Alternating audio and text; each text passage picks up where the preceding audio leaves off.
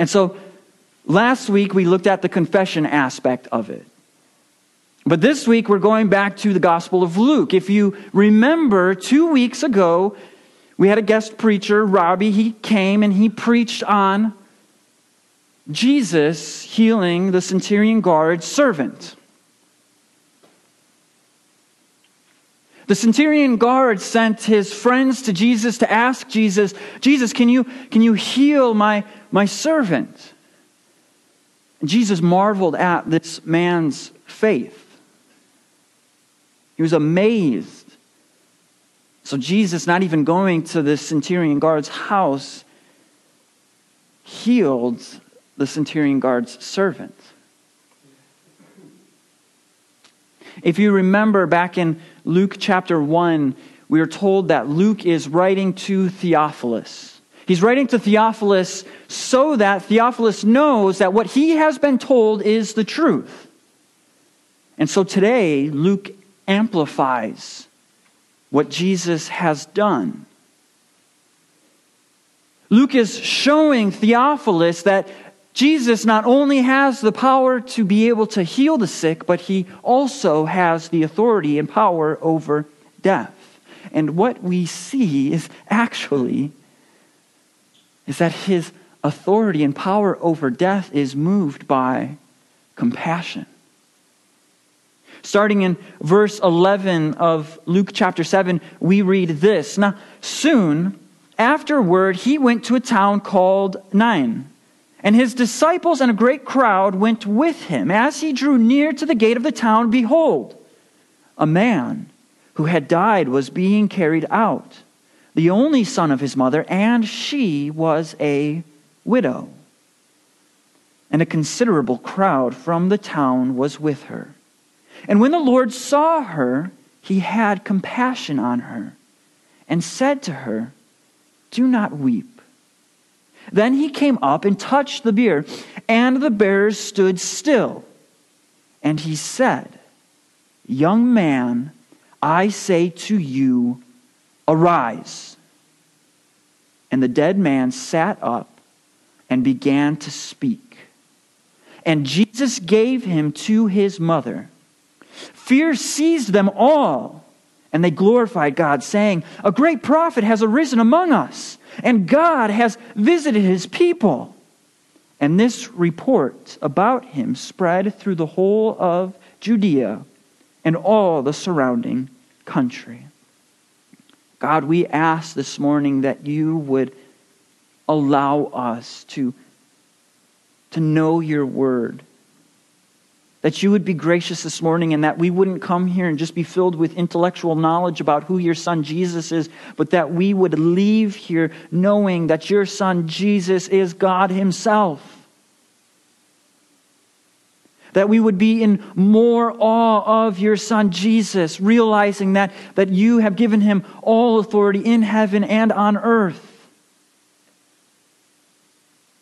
God, be gracious to us this morning, please. Please protect me from saying anything that I shouldn't. Protect me from protect me from being ignorant or arrogant of your word. And allow those who are here this morning to have softened hearts to hear and receive your word. We pray this in your Son, Jesus' name. Amen. Jesus is without a doubt the most well known person in history. Yet, on the other hand, Jesus is probably the, the least understood person in history. What do I mean by this? Well, Thomas Jefferson was a Christian deist, meaning that he believed in God, but he didn't believe that Jesus was God. See, Thomas Jefferson thought that Jesus was a great moral teacher and that he had amazing principles. It's said that if you looked at Thomas Jefferson's Bible, you could actually see lines through all of the miracles that Jesus ever performed. Mormons believe that Jesus is a created being, the brother of Lucifer, that he achieved godlike status. And Muslims believe that Jesus was a prophet, but that he did not die on the cross, that he was not crucified. Our human nature causes us to view Jesus less powerful than he really is. Our sin wants us to look at our Lord as a mere created being, a, a good moral teacher, or just simply a prophet, instead of the one who possesses all authority on heaven and on earth. But you see, our passage this morning shows us that Jesus' power extends to even death, which will show us that this is no mere human or good moral teacher or just a great prophet. However, in order to understand the the importance of the passage that we are looking at today, we, we need to start off with this meeting place that's going on because Jesus is not one to waste his time. He's very intentional. If you go to the, the gospel according to Mark, you'll actually see how many times Mark uses and Jesus immediately, and Jesus immediately. See, we come to this first verse, verse 11, and it says, Soon afterward, he went to a town called Nain, and his disciples and a great crowd went with him. So, Jesus, what our verse is telling us, with his posse, went to this town. It's, it's a small town, maybe a few hundred people, if that. If Jesus is really looking to make a name for himself, then certainly this little town off the beaten path wouldn't be the town to go to. However, Jesus' steps are calculated. He knows what he's doing. He has a providential meeting time. And so we read on in verse 12 As he drew near to the gate of the town, behold, a man who had died was being carried out. It's the only son of his mother and she was a widow. And a considerable crowd from the town was with her. So, as Jesus and his crew are approaching this town, they get to the gate and they quickly realize what's going on here. A funeral service is going on here. Our passage then goes on to tell us that, that the funeral that's being had is, is for a young man. He is, he is dead. We, we see this in our passage as we are told that they are carrying him out of the town. He is dead, dead. He has been pronounced dead, prepared for burial, and is being taken out to be buried. There is no mistake that is happening here. Our passage tells us a little bit more about what is going on here. That this, this man was the only son to his mother. Not only was this was he the only son to his mother, but she was also a widow. You know, this may be this may be one of the most gut wrenching encounters that Jesus may have had.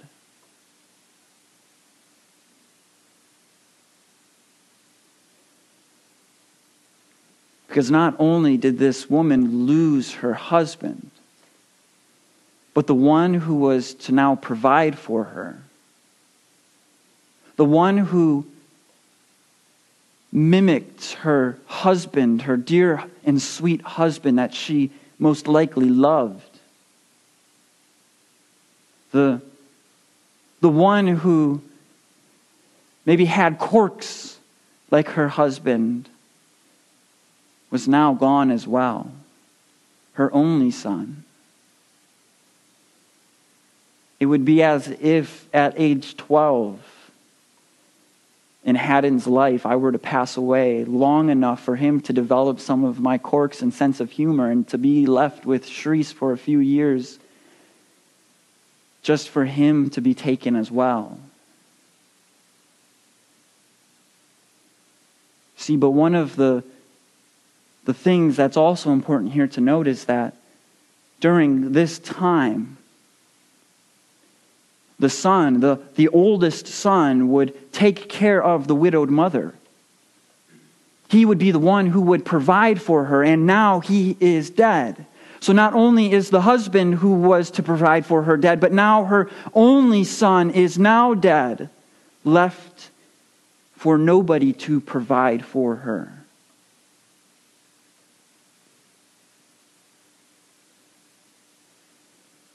This is truly a heartbreaking scene that we are seeing right here because this woman is about to enter into one of the most neglected people groups of her time. And that's most likely why there's such a great crowd that's following her, is because they knew what was about to come for her. This is largely why Jesus is constantly telling people take care of the orphan and widows.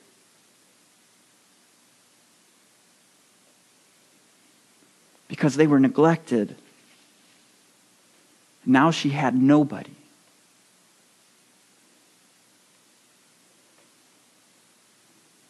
So, coming to this, it may seem, oh, Jesus, you're late. Because up to this point, we have only seen, and Luke has only written about Jesus being able to heal the sick. We don't know anything about Jesus being able to, to raise the dead. And so, in the classic book series, The Lord of the Rings, in the first book, The Fellowship of the Ring, there's this great exchange that happens. As Frodo, the little hobbit, is waiting for Gandalf the Grey, the wizard, he's waiting for Gandalf to approach for his uncle's party and Frodo sees Gandalf coming and he runs into the carriage that the horse is pulling, and Frodo starts to berate him Gandalf, you're late. You are not on time. And Gandalf, calm, cool, collectively, looks at Frodo and says, A wizard is never late nor early. He arrives precisely when he means to. Jesus is never late nor early, but arrives precisely when he means to.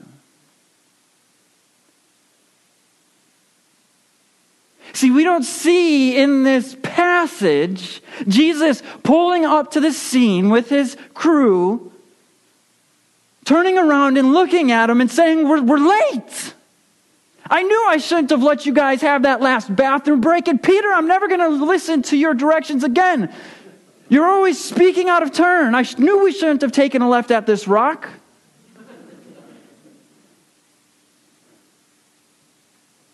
Jesus is not pulling up in a panic. He's not thinking everything is ruined now.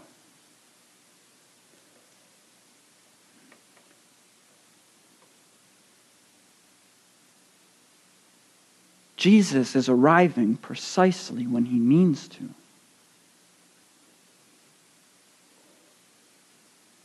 And I know for us, far too often, it does not feel like Jesus arrives precisely when he means to.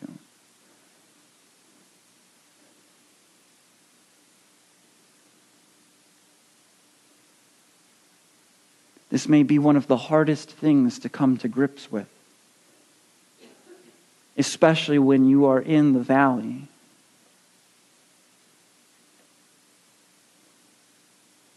But when we are able to come to grips with this reality that God is a providential God, we are led to greater fellowship, communion, and love for our God. Because we know that all things are working together. And we may not fully see the whole picture.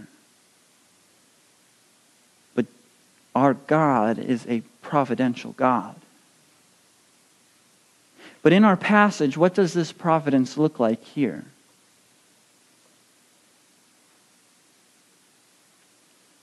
Well, we come to the next verse. And when the Lord saw her, he had compassion on her and said to her, Do not weep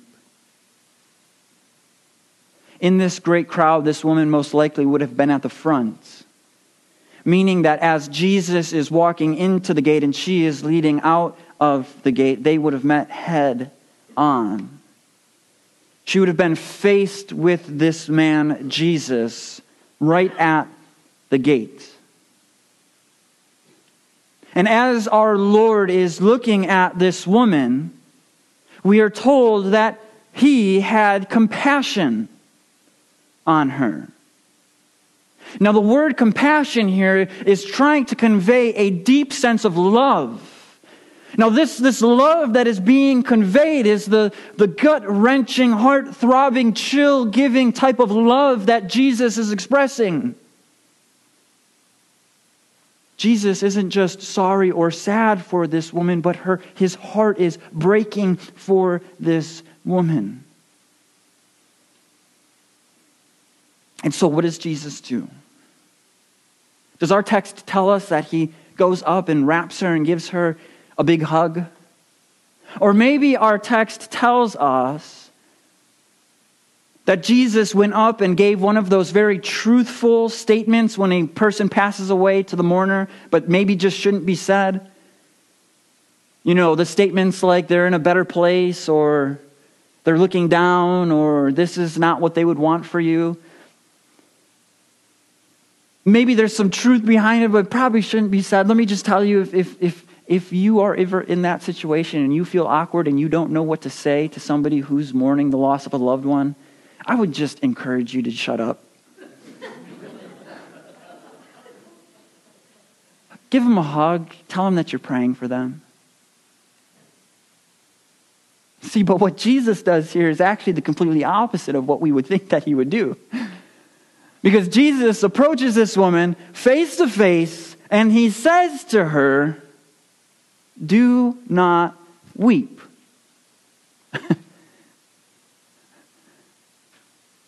Now, I don't know about you, but if there's a stranger that comes up to me and I'm bearing the loss of one of my children and they look and they say to me, Do not weep, I'm probably going to try to take a swing.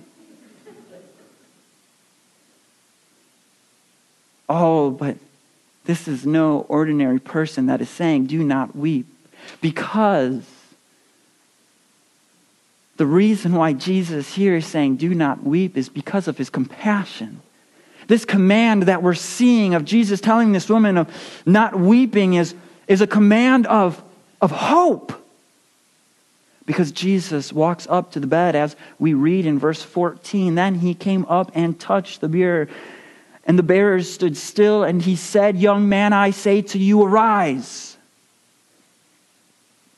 Jesus goes up to this bed. It would have been kind of a, a, a bed that this dead body was laying on. He goes up to it and he touches it, which was a shocking and scandalous thing for anyone to do. Because, first off, in the middle of a funeral service, you don't stop the person being taken out. You definitely didn't touch the dead body. But also, according to Leviticus of, of the, the ceremonial laws, you were not allowed to touch a dead body because that would signify that you were unclean. Jesus not Jesus dis- disregarding those maybe cultural norms goes up, touches it, and tells the dead young man to arise.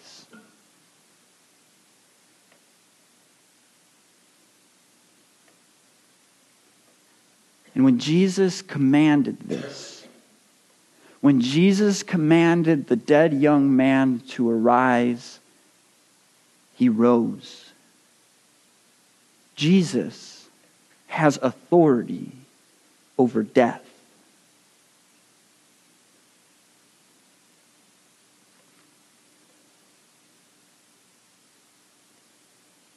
Our passage tells us, though, not only did the man spring up, just in case it's, I don't know, some type of reflex that's going on, but we are told that the man gets up and starts to talk. Not one second ago was this young man's heart not beating. There was no breath in his lungs. And as soon as Jesus told this young man to rise, he, he rose. And he talked. This was not a slow p- process as if he's, he's kind of coming to himself and coming out of, uh, coming to consciousness. He is risen and starts to talk as if he is just picking up where he left off a few days ago. This man is alive. He is very much alive. And so we see that Jesus has authority over death. I don't know if you've ever experienced this before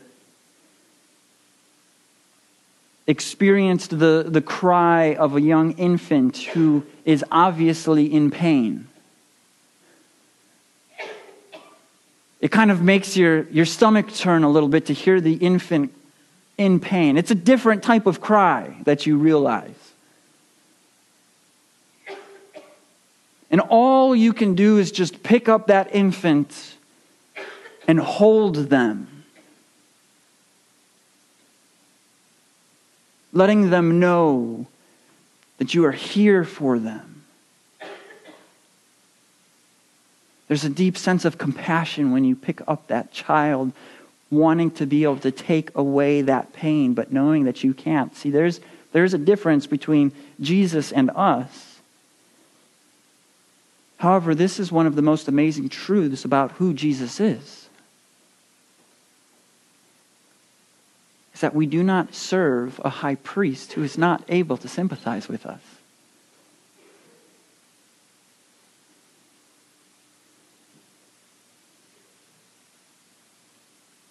We do not serve a high priest who is unable to sympathize with us.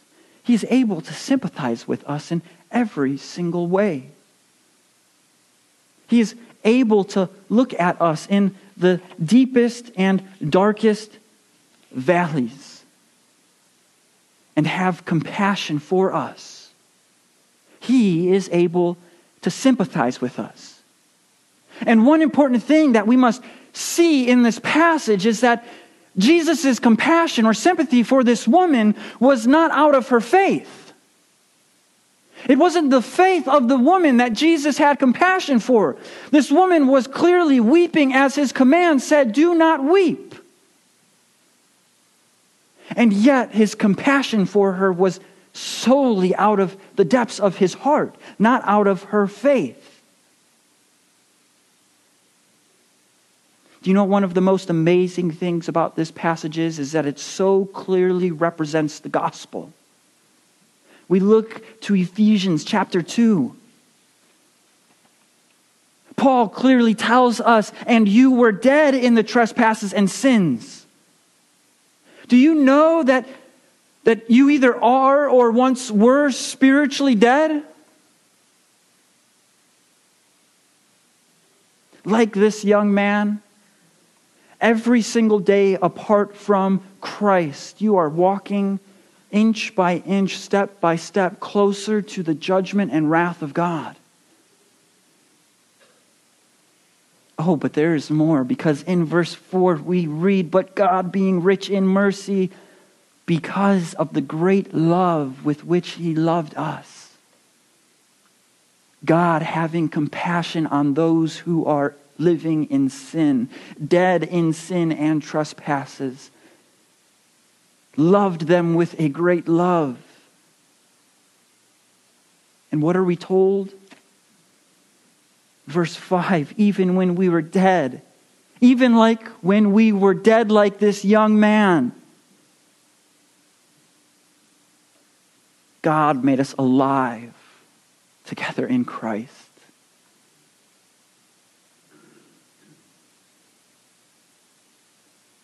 And may I be so bold to say that, that you being alive in Christ has nothing to even do with your faith. Why is that? Because then in verse 8 of Ephesians 2, for by grace you have been saved. And it is through faith.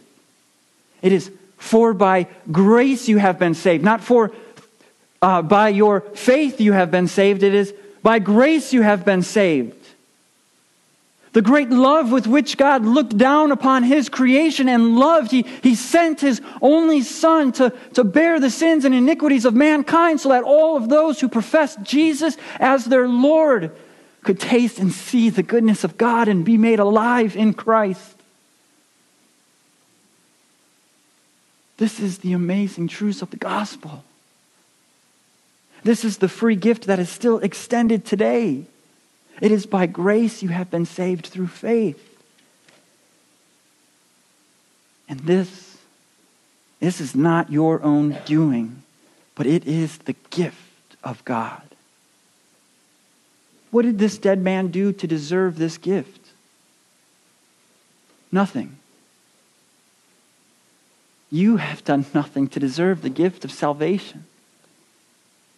This is what makes God's love and compassion towards sinful humans so extraordinary.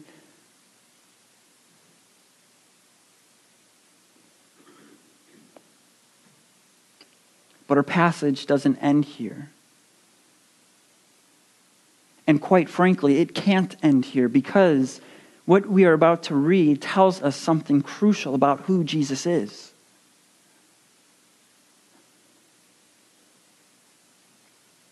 When the people saw this dead man alive, what does our passage say? It says this. And, and so the dead man sat up and began to speak, and Jesus gave him to his mother, and, and fear seized them all.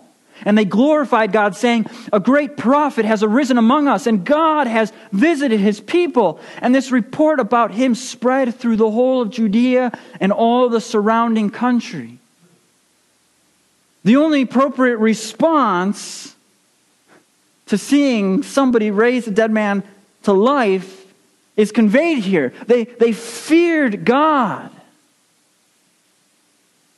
And they glorified God. And they said, A great prophet has risen among us, and that God has visited us. They're making an incredible statement here that Jesus is some type of great prophet and that God has visited us. But oh, how, how close does this group of people come to, to understanding that not only did God come and visit them, but that God Himself is right in front of them?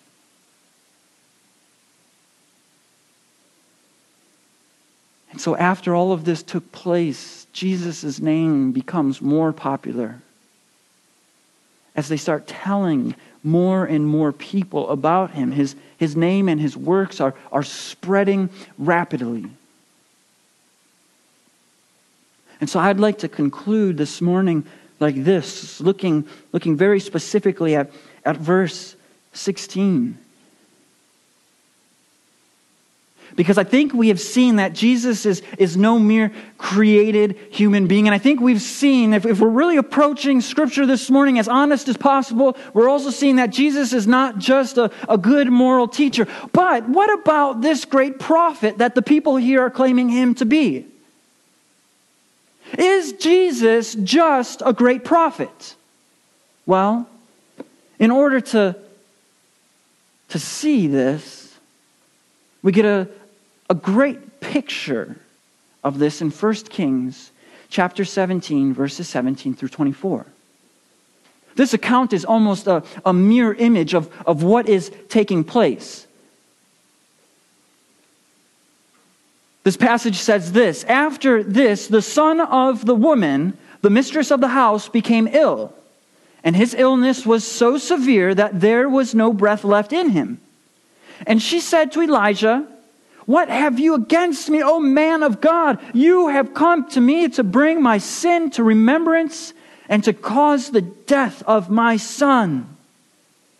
And he said to her, Give me your son. And, and he took her, he took him from her arms and carried him up into the upper chambers where he lodged and laid him on his own bed.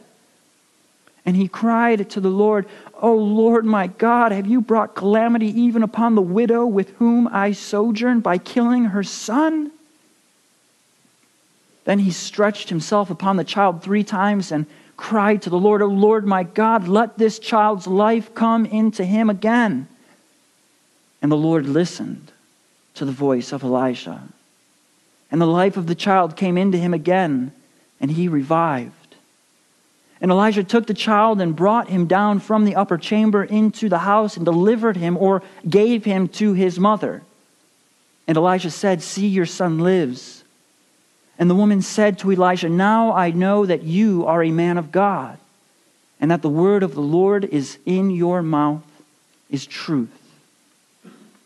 Did you notice any similarities between our passages here this morning? Did you notice that this passage in 1 Kings was about a widow and about a son who, her only son, who died? And about a, a great prophet, the prophet Elijah? And that Elijah cried out to God and, and God revived him. And it even goes as far to say in verse 23, and he delivered or gave him to his mother, right? Isn't this what we are told in, in Luke? That Jesus gave him to his mother. So Luke is really using the same wording here. Did you notice those similarities at all?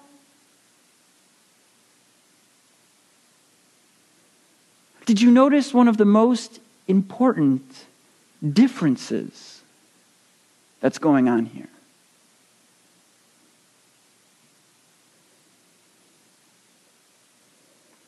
Let me read them for you. Verse 21. Well, we'll, read verse 20 and 21. And he cried to the Lord, O Lord my God, have you brought calamity even upon the widow with whom I sojourn by killing her son? And then he stretched himself upon the child three times and cried to the Lord, O Lord my God, let this child's life come into him again. And the Lord listened to the voice of Elisha. And the life of the child came into him again, and he revived. So we see that Elijah had to cry out to the Lord three times. Elijah cried out to God three times that this child would be revived. Because a prophet has to cry out to God. A prophet does not merely have the authority to raise somebody from the dead. Oh, but in our passage this morning, in our passage this morning, did you catch what Jesus says? Jesus does not cry out to God. Instead, Jesus says this. Then he came up and touched the bier, and the bearer stood still, and he said, Young man, I say to you, arise. Did you catch that? Jesus has the authority not to, to cry out to God because he is God. And so he has the authority over death to be able to say, I say to you, young man, arise. Oh, Jesus is just not a great prophet here. Jesus is the invisible God made visible. And this is why he is able to say, I say to you, rise.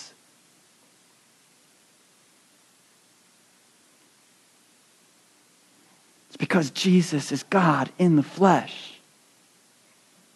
He is the God man, the invisible made visible.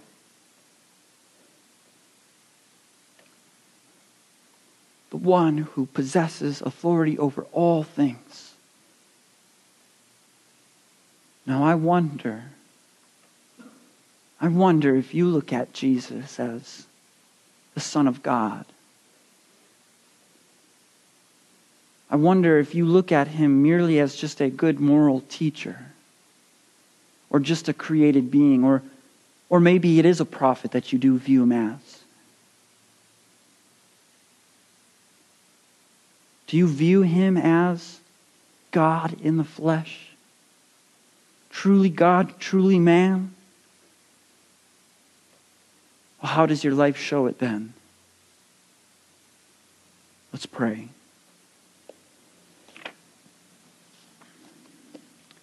Father, we ask, we ask this morning that we wouldn't be persuaded merely by intellectual truths, but that we would, we would see and savor, savor you. That we would not just, just leave here this morning, not changed, but that your Holy Spirit would be working in our hearts and that you would be growing us, that we would be able to experience you more, know you more, love you more, that you would enlarge the expansions of our heart. Father, I, I pray for those who came in weary this morning, they leave encouraged. And to those who came in practicing sin, leave convicted. And, and to those who who claim to know you, but are just being religiously driven for outward appearances, are convicted. And they come to know you and you soften their heart. Father, be gracious to us this morning. It's in your Son Jesus' name, who lived and died for us, that we pray this. Amen.